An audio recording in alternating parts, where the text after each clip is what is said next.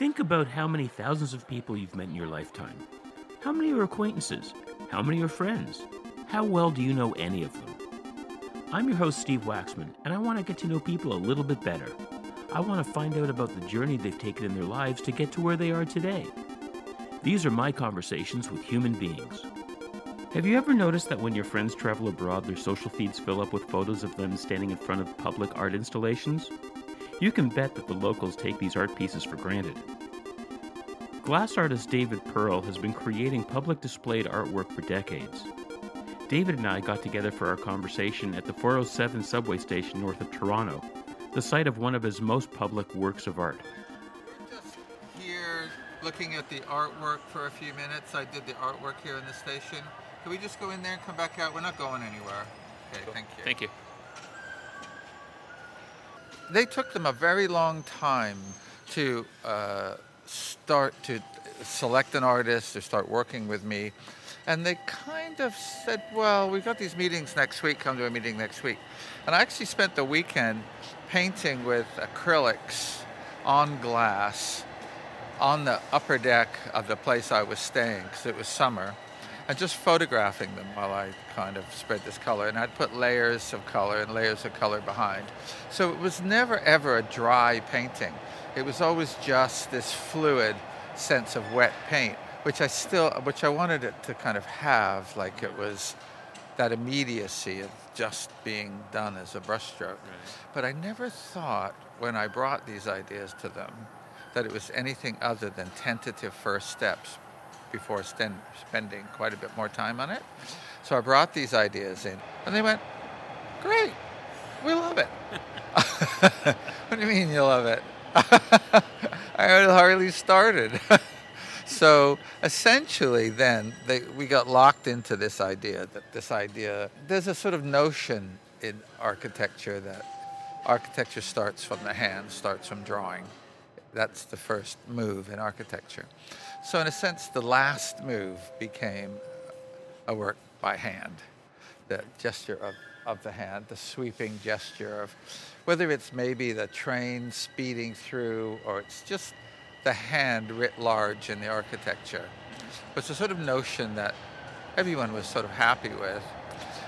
You know, you worry because a lot of architects are afraid of expression in architecture. Most of the stations, I think, have this notion of let's keep it architectural, keep it cool, let's not stick our head above the parapet artistically. So what they had been quite taken with in my work before was where I was creating pieces that were animating architectural spaces with light.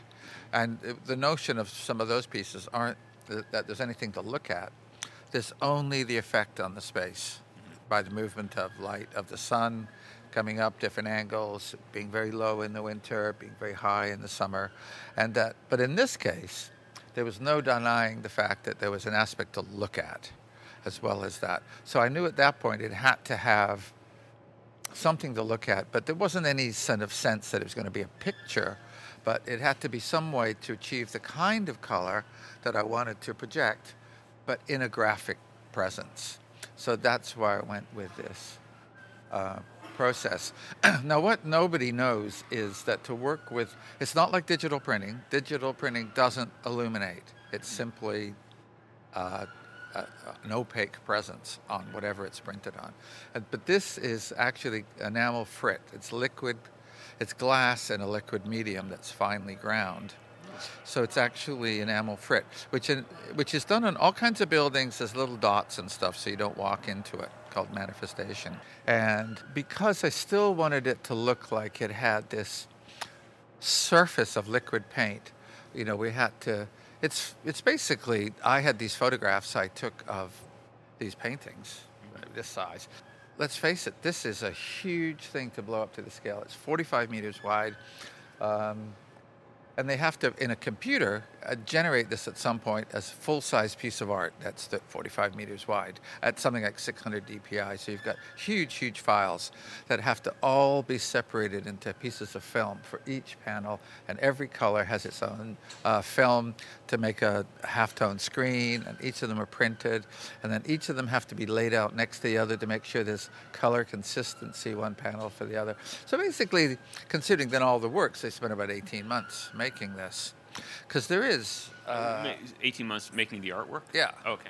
So if you look over here, follow this down. See, what you can't get now is the fact that this here, all this, by being kept transparent and casts, you know, I can send you pictures, whatever, but 2 weeks ago when I was here, just casts, lines of colors, that'll all... You can tell a little bit now that that actually looks orangey. Yeah. This looks yellowy and looks blue, but that becomes intense sweeps of color when the sun comes down. So all we'll do is go down and come back up. Okay. So we'll see from below. The idea being is the impact that this is intended to have, like down here, so that I think it's the only subway station that has natural light at all available to a subway platform, unless they're the ones that are above ground. Yeah. So. The idea is you sort of color, because everything else is gray or stainless steel. The colors should pick up on everything. All these surfaces are just picking up colors from the windows. So it becomes not just fixed into the material, but it becomes part of a projection device into the other surfaces in the building. So that's the only way I think that you truly get a completely integrated artwork that's part of the architectural language, which has always been the background of my training in this kind of field, is that it's an extension of the architecture into an artistic expression that should find something between that combined resonance of being art and architecture that becomes a single statement, I guess. Did we want to do anything else there? Do you want to go back up there, or are we finished in here? I think we're finished in here. Yeah, okay. Yeah.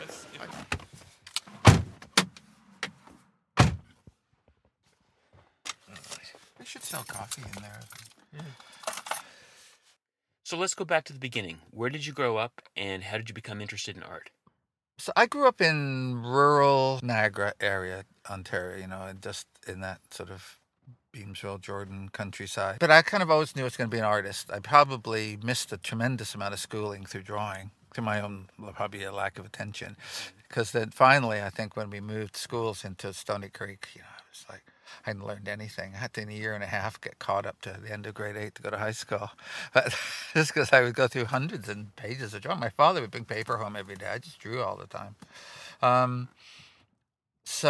And my parents never saved any of the drawings because I can remember them, and I wish they had saved some. You know. What were you drawing? I would draw narratives a lot, you know. So there'd be one kind of picture led to another. I drew profiles of heads with heads full of rooms a lot and things going on inside the rooms. I would have liked to see some of those now because I can remember doing that over and over. But then. Despite the fact, you know, in the family there were sort of lawyers and various people, but I went to art school, so I just went to Sheridan. Then I did the sort of year off in Europe, the Middle East, and India kind of thing, because it's the early 70s, and there was a lot of that going on. And on the way back from India, I just sort of had this notion. I knew that somebody I'd known that taught art in high school had gone on to teach stained glass in Sheridan. And I just thought, I really feel like working now. So I'll go and study stained glass in Sheridan. But you couldn't just do stained glass. You still did the painting, the printmaking, whatever. And somebody came, a guy named Robert Jekyll, came to talk about what was happening in Europe in the contemporary world of stained glass, which was people in Germany building very large-scale projects, post-war reconstruction, mostly still in churches, although I virtually don't work in churches at all because There aren't any new churches being built. But, of course, Germany was being rebuilt, so there's a tremendous amount of artwork going on in the buildings. And I thought, wow, this is great. You can have a whole building. The whole building can be your frame. But it was an exciting, big-scale stuff. So I went to study in Wales, because at that time there was a really notable course called, architectural glass or something, where you, and people came from all over the world there. There were Americans, Canadians, Greeks, Malaysians, Australians. Quite an international group of people came to the school in Wales to study contemporary applications for glass. And I thought I would probably come back and work in Canada. And there was a lot of going backwards and forwards between Canada and Britain. And because I was actually born there, my parents emigrated to Canada, I always had this, I could always stay and work there as well as work here. And there was a kind of taking off in the field of public art and stuff. The advent of the notion that a certain percentage of money towards buildings would be put into artwork for the buildings started in Britain before here. And that was a springboard to actually getting to do some projects. So even in my late 20s, early 30s, I was getting some big opportunities. That project that we talked about on the telephone for Missenden Abbey, which is called an abbey, but it had been in private hands for a long time and was becoming a residential school at that time, I was still quite young, competing against very established people. But there was a kind of notion that, there was something new happening, and people wanted some fresh blood, I guess, coming into this kind of work. So basically from that time, from 1983, when I did my first public commission in a centre for European Studies in North Wales, where I was an artist in residence, I survived from my work, really. And because of the fact that nobody would say they're going to give you X thousands of pounds or X thousands of dollars for your artwork. But when it's being built as a component, as a freestanding component, or as a part of the architecture, it's understood that there are costs involved to produce materials and ship things, and that you're spending a certain amount of time. And so it became quite legitimate and quite ordinary to have reasonable budgets, to be paid properly and have a reasonable budget for what you were doing.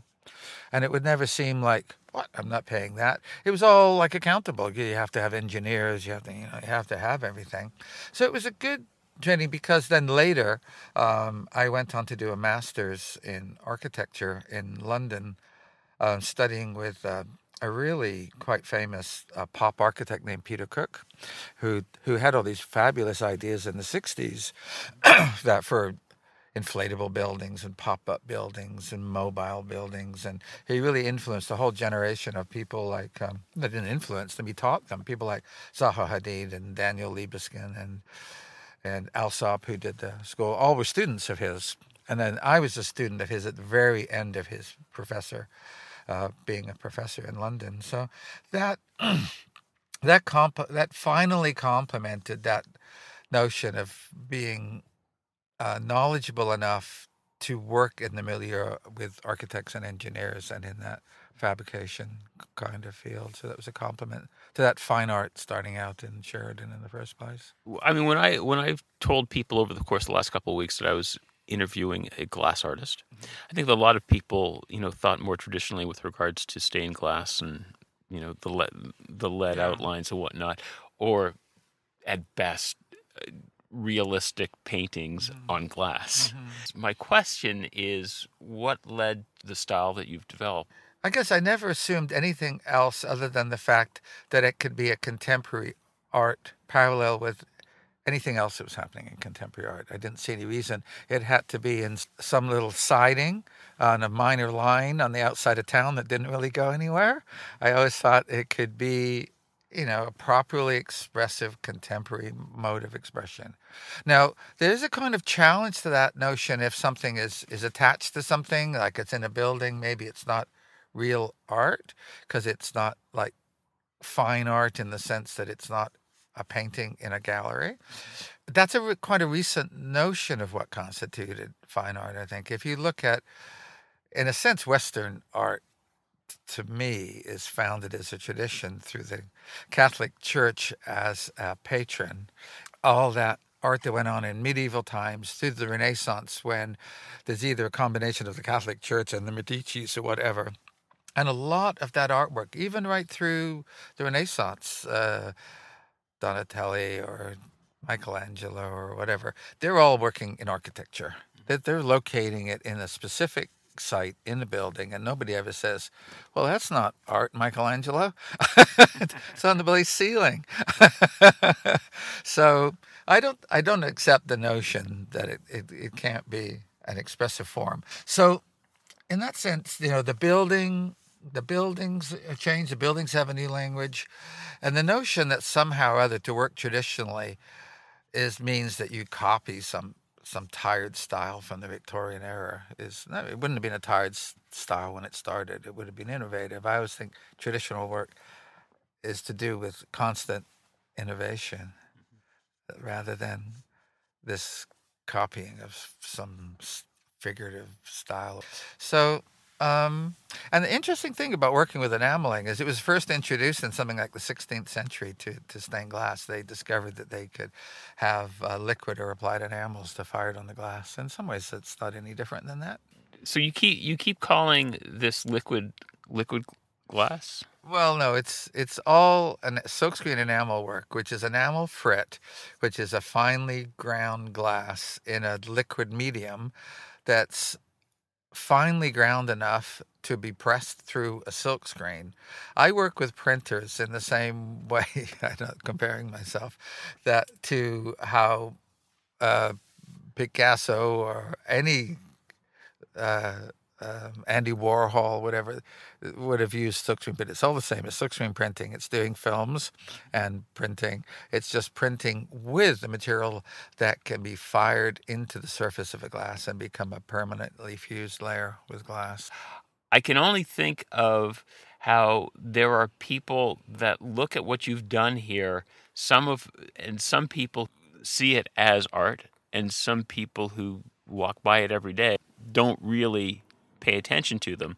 But as I think I said to you on the phone, and as I said to my wife after I came from here, it's like the people in Vancouver who have the mountains there, and they sort of take them for granted.